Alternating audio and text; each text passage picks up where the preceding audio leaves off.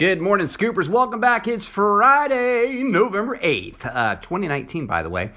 Here's your data dump. The U.S. and China appear poised to roll back some tariffs as part of a phase one trade deal. Uber's ex CEO Travis Kalanick disrupted food delivery back in 2014 when he launched Uber Eats.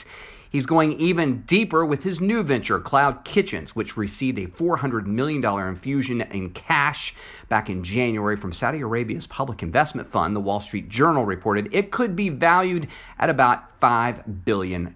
Michael Bloomberg is actively preparing to run for president as a Democrat. That comes from the New York Times. Sears has secured $250 million in financing from lenders, but it will also close 96 more stores. And Thomas the Tank Engine was involved in a cover up. The children's favorite train was used to hide a major accounting error by Mattel and its auditor PwC last year. That's according to a former Mattel executive. That's from the Morning Brew. If you're looking for a sales opportunity, check out Xerox Business Solutions on My Career Fit. Uh, on Amazon Alexa. They are hiring account executives. Just say, Tell me about Xerox and learn more about the company that provides affordable and scalable state of the art tech.